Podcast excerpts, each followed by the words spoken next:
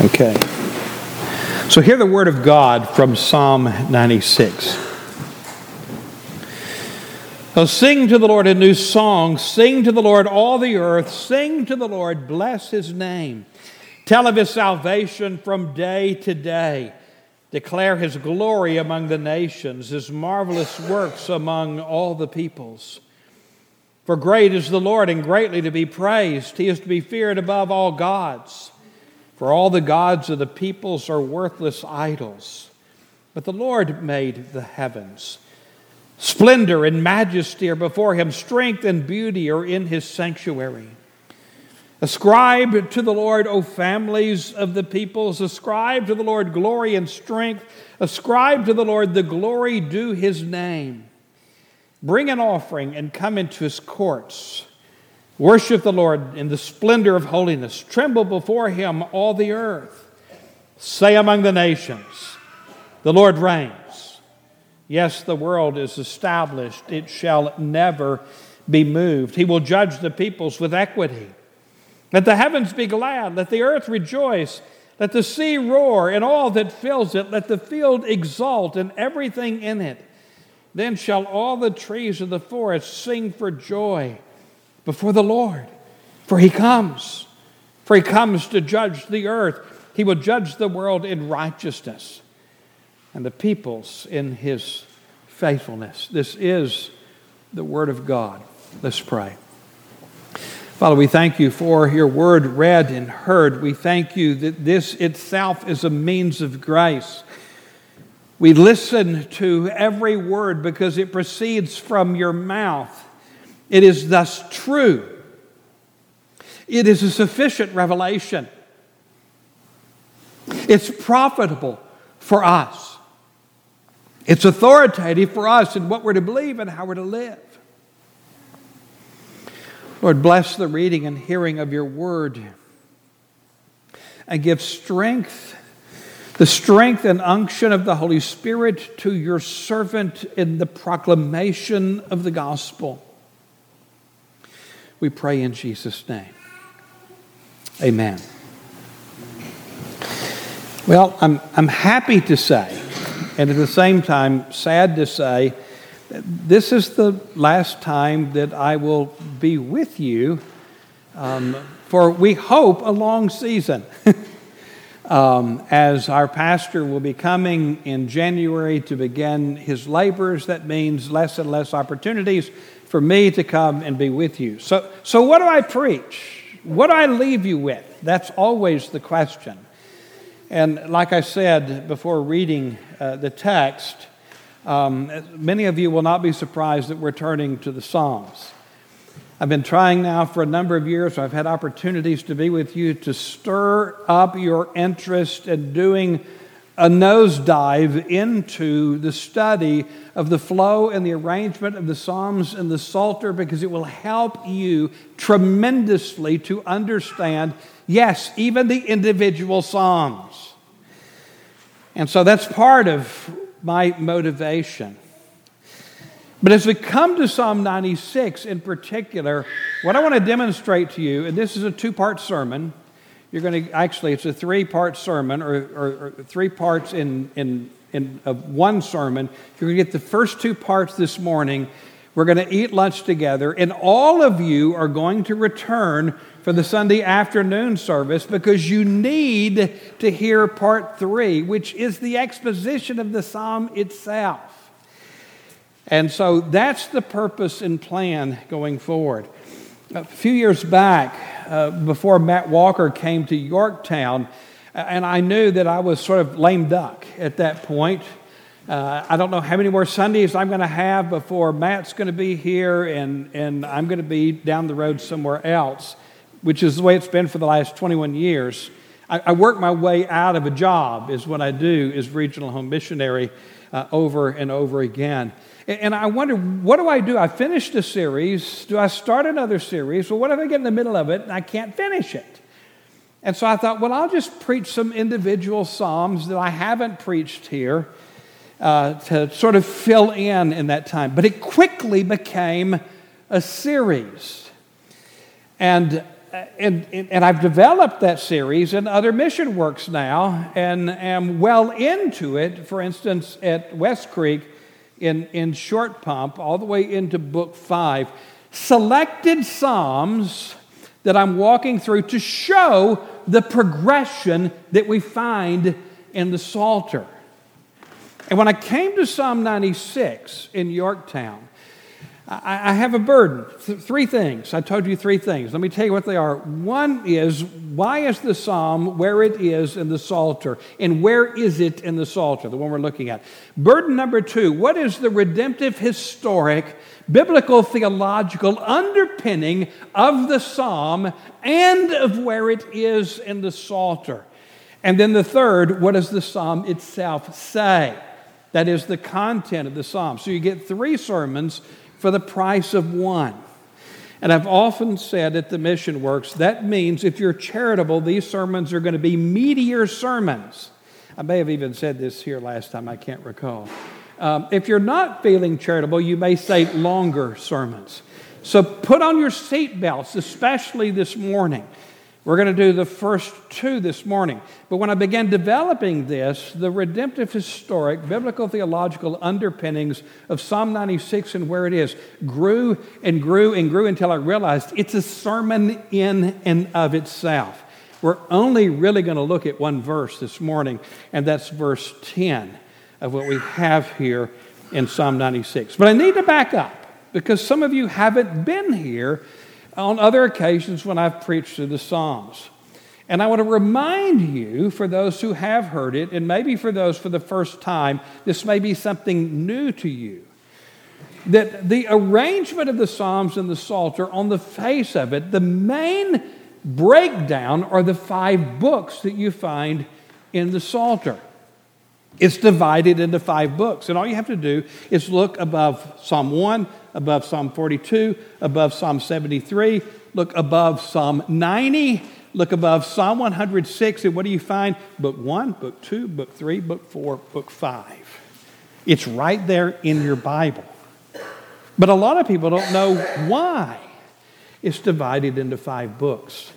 Dr. Robertson's book, The Flow of the Psalms, a watershed study that opened my eyes. But what brought clarity to me pinpoint clarity was Dr. Morales from Greenville Presbyterian Theological Seminary in a lecture or a, an address that he gave several years ago at the Summer Institute at Greenville Seminary, where he broke down these five books under these five headings, which shows what the Psalter is. It's rooted and grounded in David, the covenant that God made with David, and underneath it, if you look at it carefully, and I could demonstrate this, we don't have time to do it, you can see the history and God's providence of the Davidic kingdom as you move from book one, book two, book three, book four, book five.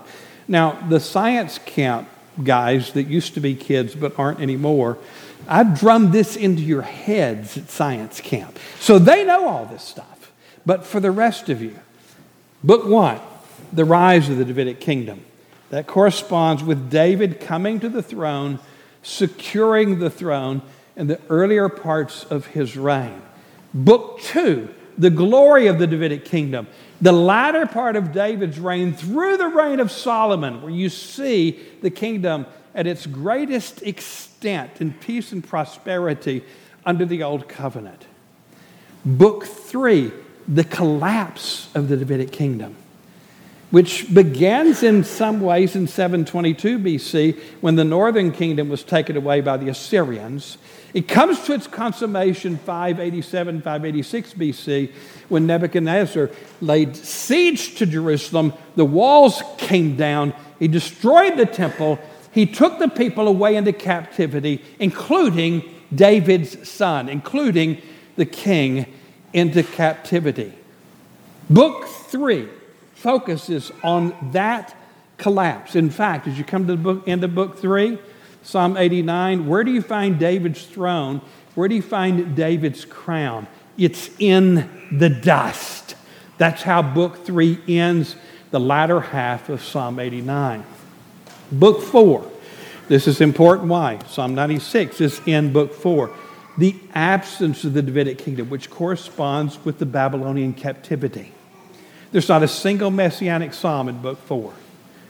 Not a single one. Not a messianic psalm. Why? Because during the Babylonian captivity, there's no earthly son of David on the throne in Jerusalem because there's not a throne in Jerusalem, it's in the dust. But what you see in book four are nine consecutive psalms that exalt the kingship of Yahweh. Nine consecutive psalms that speak of the kingship of Yahweh. I'm going to come back very quickly to that because book five is the return of the king. First, Cyrus decreed to go rebuild the temple, reinstitute the worship of God. And then, of course, later on, you have Ezra who comes to bring spiritual reforms. Remember your Bible. And then, some 13 years later, you have Nehemiah who comes to fortify the city, all in preparation for the return of David's son. And yet, he would not return for hundreds of years until Jesus Christ. God's son and David's son came and he's enthroned on high. Now, book five anticipates that return. The Psalter can be seen in these ways. Now, back to 96, and I told you about those nine Psalms. One fundamental structure that you find in the Psalter, it's one of the favorites of whoever put the Psalter together in the post exilic community, is the use of chiastic structures or Dr. Robertson likes to call them poetic pyramids. He's identified seven of them. Psalm 96 is in the fourth of those seven chiastic structures. Science camp people know all this stuff. What do you have to have to have a chiastic structure? You have to have an odd number of psalms that are thematically related. If you have an odd number of psalms that are thematically related, you might have a chiastic structure. And if you're reading with a Semitic mind, your eye goes to the center psalm, what Dr. Robertson calls the pinnacle psalm. Psalm 96 is the pinnacle psalm of a nine psalm poetic pyramid. All of these psalms have the same theme, and that theme is suggested in verse 10 of Psalm 96. 10a, look at 10a. Say among the nations. Yahweh reigns. You hear that? Say among the nations, Yahweh reigns. There may not be a king on the throne in Jerusalem, but nothing can unseat Yahweh from his throne in the invisible heavens. He reigns no matter what his prov- how his providence is being worked out in his judgments upon the earth at any particular time. He is enthroned. And we know now, in light of the new covenant, that seated at his right hand is the exalted Lamb who was slain, who is raised, who is ascended to the right hand of the Father, and who's been given the name which is above every name. That's the Lord Jesus Christ. And never forget it, church no matter what happens here on the earth within our culture or any other, no matter what happens within the life of this church and congregation, no matter what happens in your life, Jesus remains upon the throne. He rules and he reigns. He's sovereign. God is sovereign over providence to the end of consummation and the glory glorif- and glorification at the end of this age when Jesus comes again in the clouds of glory. Psalm 96 is the pinnacle psalm, it's the center psalm. Now, are you ready to have your minds blown? Get ready. You're going to have to pay attention. Get ready to have your minds blown. Here's an important question Where does Psalm 96 come from? Where does it come from? Have you ever heard these words somewhere else in the Bible? I see a lot of blank looks on people's faces. What in the world are you talking about? Who wrote Psalm 96? I'm going to just tell you emphatically David wrote it. But how do you know that? There's no title that says of David. How do you know David wrote it? Because of where it comes from. You see, the canonical Psalter is not the only place where there are Psalms in the Scriptures. Turn with me to 1 Chronicles chapter 16. 1 Chronicles chapter 16. Get ready to have your minds blown. Okay? Here's the way I'm going to do it. First Chronicles chapter 16. Put your finger there. Put your finger or, or, or open up to Psalm 96. Now, don't look. Just listen. I'm going to read the opening verses of Psalm 96. I want you to hear them. I want them echoing in your head. Listen just to the opening of our psalm, Psalm 96. Oh, sing to the Lord a new song. Sing to the Lord all the earth. Sing to the Lord, bless his name. Tell of his salvation from day to day. Declare his glory among the nations. How marvelous his marvelous works among all the peoples. For great is the Lord and greatly to be praised. He is to be feared above all gods. Let that resonate in your head. And now listen to these words. Sing unto the Lord, all the earth. Tell of his salvation from day to day. Declare his glory among the nations, his marvelous works among all the peoples. For great is the Lord, and greatly to be praised. He is to be feared above all gods. Sound familiar? It's the same psalm. Where do we get Psalm 96? Where did whoever put the Psalter to get, get 96? He lifted it almost verbatim from the second half of a psalm that David wrote that's recorded in 1 Chronicles chapter 16. He lifted it from there and he put it in the Psalter. Now, there is a question to be asked, and that is this which came first, the Psalter or Chronicles. A lot of people don't know this. They're both post exilic books. The Chronicles and the Psalter are post exilic books. No, they're not. The Chronicles record a history long before the exile. And so do the Psalms. Almost all of them were written in David's day. The Psalter was put together in the post exilic community for that post exilic community in the form that we have it now. First, Chron- First and Second Chronicles, it's the summation of the same redemptive history we have in First and Second Samuel, First and Second Kings. It's condensed, it's summarized, it's written for the post exilic community, probably right about the same time the Psalter was put together. Which comes first? Who did the work? There's a Jewish tradition that Ezra was the chronicler, as well as the writer of Ezra and most of Nehemiah. There's even a Jewish tradition that Ezra was Malachi. I'm not quite ready to go there. And I'm not quite ready to say I know Ezra was the chronicler. There's also those, like Dr. Robertson and Dr. Morales, who believe that Ezra very likely may have been the scribe who put the Psalter together as we have it. Can't prove it. But which comes first? And it's important to see. And what's clear is the Chronicles were written first. And that will become evident after we get past Psalm 96 to see what happens to the rest of the psalm that's in 1 Chronicles chapter 16. It's lifted from 1 Chronicles 16 and it's placed here. Now, I want you to recognize something very important. What is the context of the writing of the psalm in 1 Chronicles chapter 16? I don't have time to go through and demonstrate it. So I'm just going to tell you, and you can check me later. There's a particular event that gave rise to David writing that psalm, commissioning it to the musicians, and telling Asaph, you play the cymbals. Asaph must have been some percussionist. He said, Asaph, you play the cymbals. And it was when the Ark of the Covenant was to be brought into the tent that David pitched for it.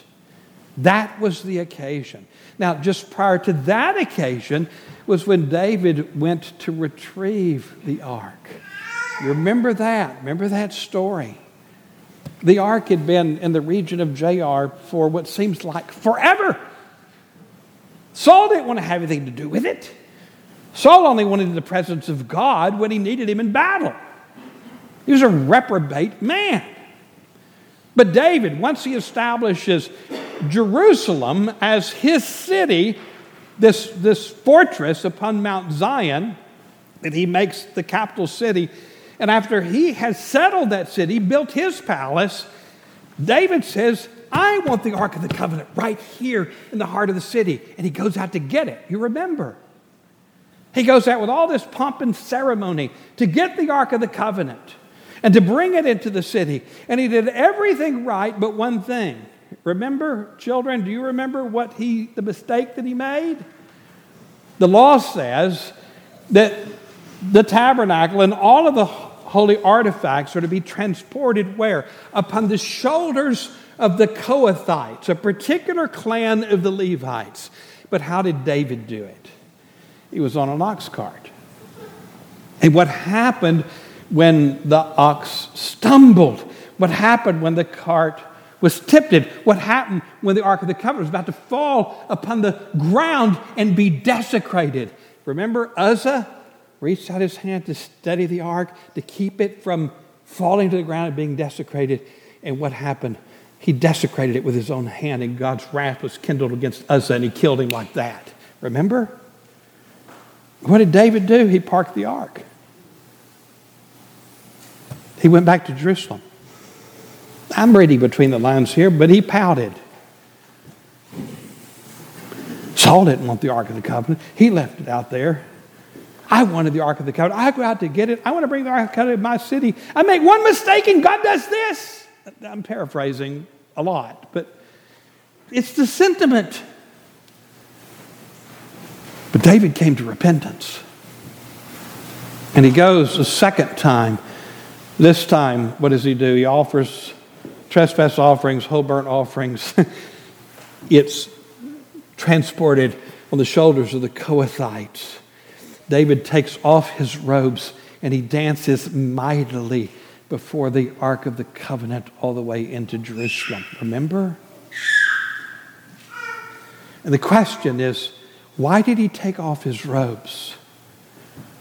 to the consternation of his wife when she saw him. Why?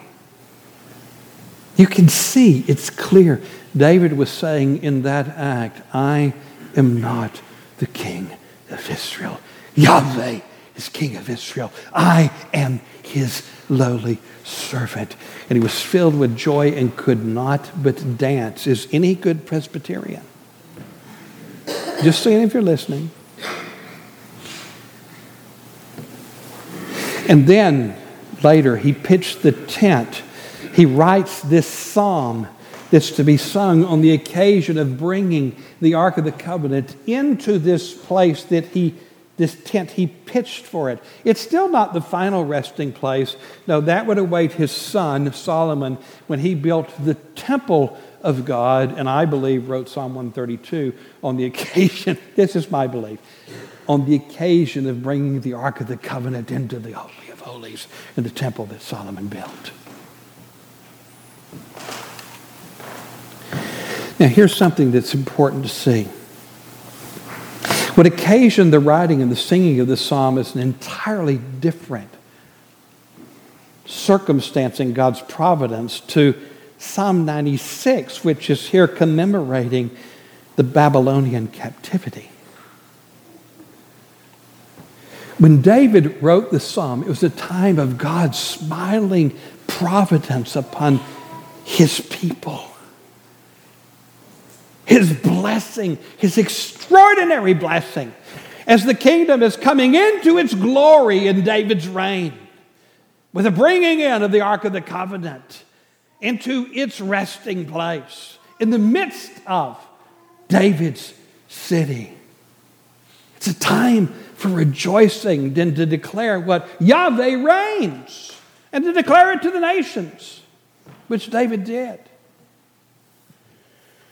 But if you place it within the context of Psalm 96, this is an occasion, the exile of God's frowning providence upon his people, of his people under his just judgment because they had broken covenant with him. God sent the prophets to prosecute them in a covenant lawsuit for breaking covenant with God.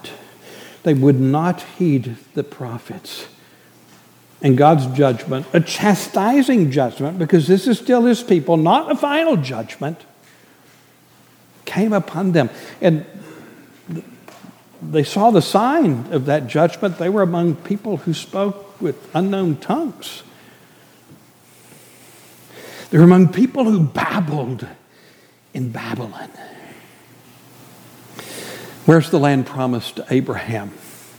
Where's the promise God made to David that his seed would sit upon this throne in Mount Zion forever if they keep covenant? Well, therein is the problem. They broke covenant.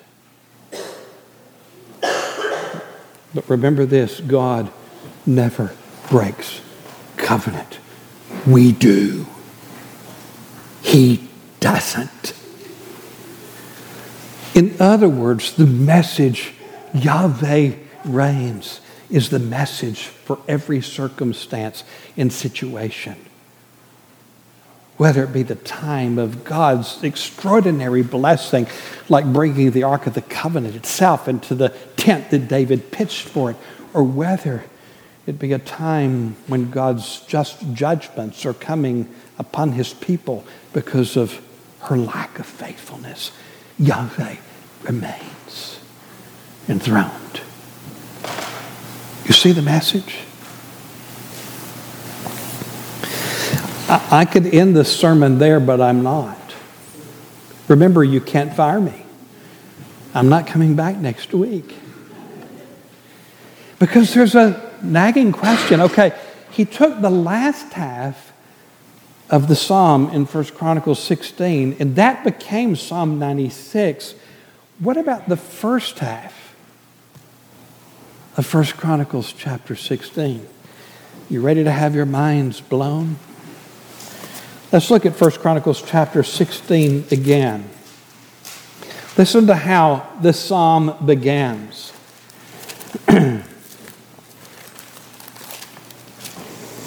Oh, give thanks to the Lord. Call upon his name. Make known his deeds among the peoples. Sing to him. Sing praises to him. Tell of all of his wondrous works. Glory in his holy name. Let the hearts of those who seek the Lord rejoice. Seek the Lord in his strength. Seek his presence continually. Remember the wondrous works that he has done, his miracles and the judgments he uttered. O offspring of Israel, his servants, children of Jacob, his chosen ones. Now listen to these words. Oh, give thanks to the Lord. Call upon his name. Make known his deeds among the peoples. Sing to him. Sing praises to him. Tell of all his wondrous works. Glory in his holy name. Let the hearts of those who seek the Lord rejoice. Seek the Lord and his strength. Seek his presence continually. Remember the wondrous works that he has done, his miracles, and the judgments he uttered. O offspring of Abraham, his servant, children of Jacob, his chosen ones. Sound familiar? It's the same psalm. So here's the mystery. Where is it the second time I read it? You can turn to Psalm 105. And what you find is whoever put the Psalter together took the first half of David's psalm in 1 Chronicles chapter 15 and lifted it there almost verbatim, not exactly, there are little differences that we're not going to take time to point out. And he placed it in the Psalter at Psalm 105. Psalm 105. Now, where is Psalm 105? Well, it's still in book four. But something changes. Book four is about what? The absence of the Davidic kingdom God's present judgment upon his people because she's broken covenant with him, a chastising judgment. And yet, as you're coming to the end of book four, there are three Psalms. Science camp people should remember this 104, 105, 106, the last three Psalms of book four, where something is introduced, something that's new not only to the Psalter, but new to the Bible a particular compound word, and that compound word is hallelujah. Hallelujah. Trivia question Where do you first find the word hallelujah in the Bible? There's a compound word. Psalm 104. Guess what? It's in 105. Guess what? It's in 106. Because the Psalter is anticipating the return of the King. It's time to start shouting hallelujah. And then as you move into book 5, 111, 112, 113, three more Psalms. What are they? Hallelujah Psalms. 115, 116, 117, three more Psalms. What are they? Hallelujah Psalms. 135, a Hallelujah Psalm. The last five Psalms of the Psalter are all Hallelujah Psalms, 15 of them in all. The first three, 104, 105, and 106. And whoever put the Psalter together lifted from David's psalm the first half of that psalm and placed it as the first half of Psalm 105. But there are three verses that are still yet addressed that I haven't addressed. There are three verses thus far omitted. What are they? Look at the last three verses of the psalm in 1 Chronicles 16. Actually, let's look at the last two, and then we're going to come back to verse 34.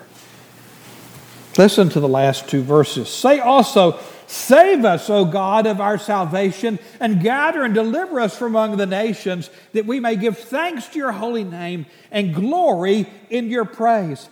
Blessed be the Lord, the God of Israel, from everlasting to everlasting. That all the people said, Amen, and praise the Lord. Now, keep those words in your ears. Now, listen to these words.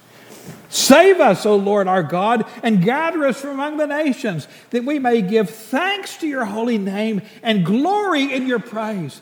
Blessed be the Lord, the God of Israel, from everlasting to everlasting. And let all the people say, Amen praise the Lord. Sound familiar? Same verses. Where did I read them from the second time? You don't know. I'm going to tell you. They're the last verses of Psalm 106, which ends book four. Now, you ready to have your minds really blown?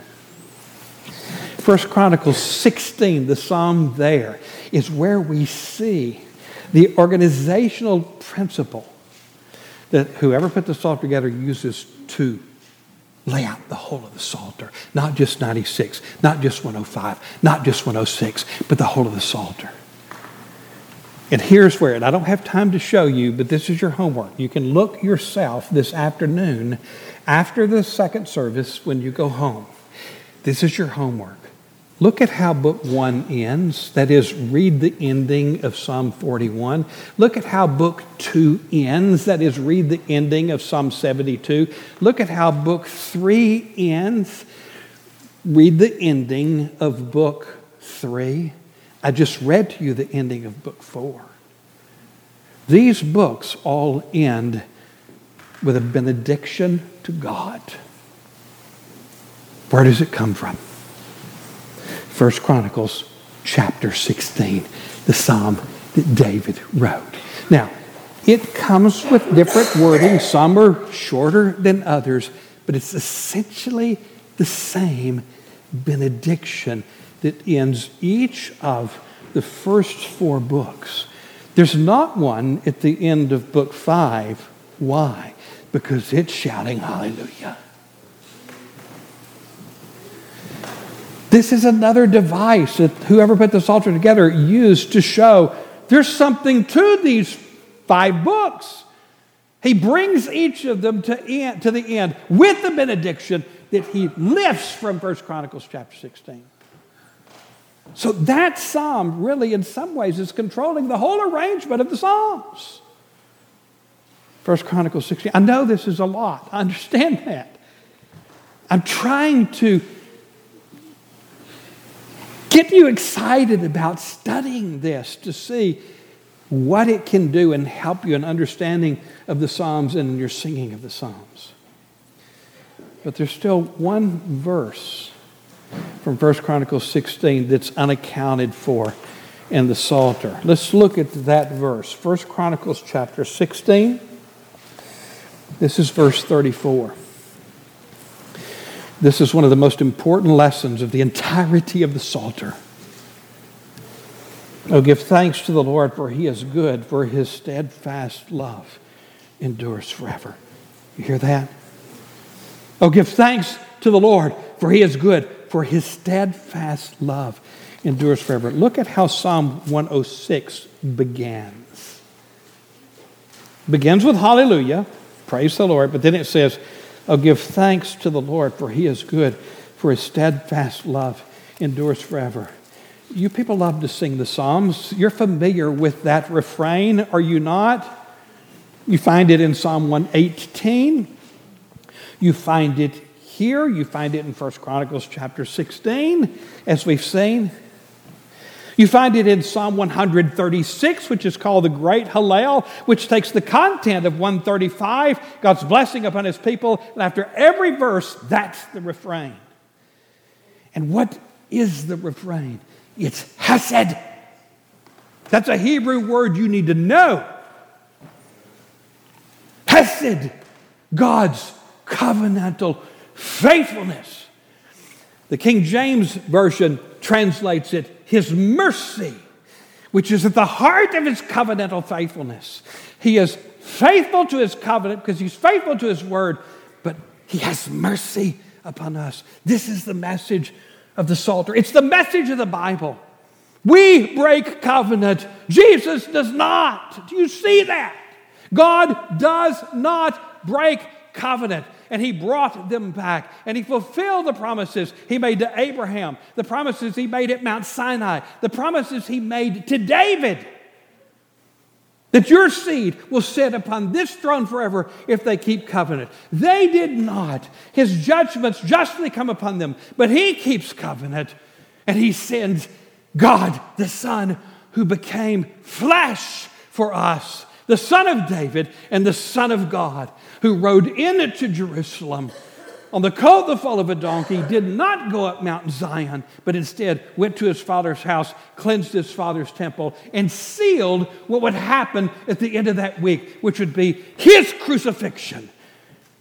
Have all the promises of God come to naught in the death of Messiah, his only son? No, they've come to fruition. Because if Christ had not gone to the cross, what kind of king is it who has no subjects in his kingdom and you're not worthy to be a subject in his kingdom? You're worthy of being subjects in the kingdom of darkness, in the kingdom of Satan, not in the kingdom of God. But you have been made worthy by the worth of the Lord Jesus Christ, by his righteousness that's imputed to you through his death on the cross. And here you are now reconciled to God, and you're gathered together in the assembly to worship and to praise and to glorify His name. And when He finished His work on the cross, God vindicated it in resurrection, and God vindicated it in ascension, and God vindicated it in the invisible heavens when He gave Him the name which is above every name. And He sits at the right hand of God on the throne, and He reigns and we come into his presence in his worship in the assembly. King of kings and Lord of lords. Are your minds blown? But extraordinary, beautiful tapestry of redemptive history as recorded in the scriptures of this glorious, glorious, glorious good news. Thanks be to God for Jesus. So, what's the application? Tremble, worship Him. Let's pray. Father, we thank you for your word and how extraordinary it is how we see your, the fingerprint of your spirit, even in the arrangement of the Psalms, but also your fingerprint in redemptive history. Of the glorious good news of the gospel coming to fulfillment in Christ Jesus. Lord, thank you for taking the scales off of our eyes to see your beauty.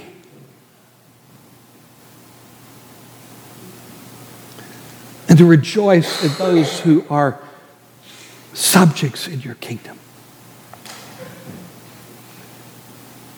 Oh Lord, use us, we pray. In Jesus' name, amen.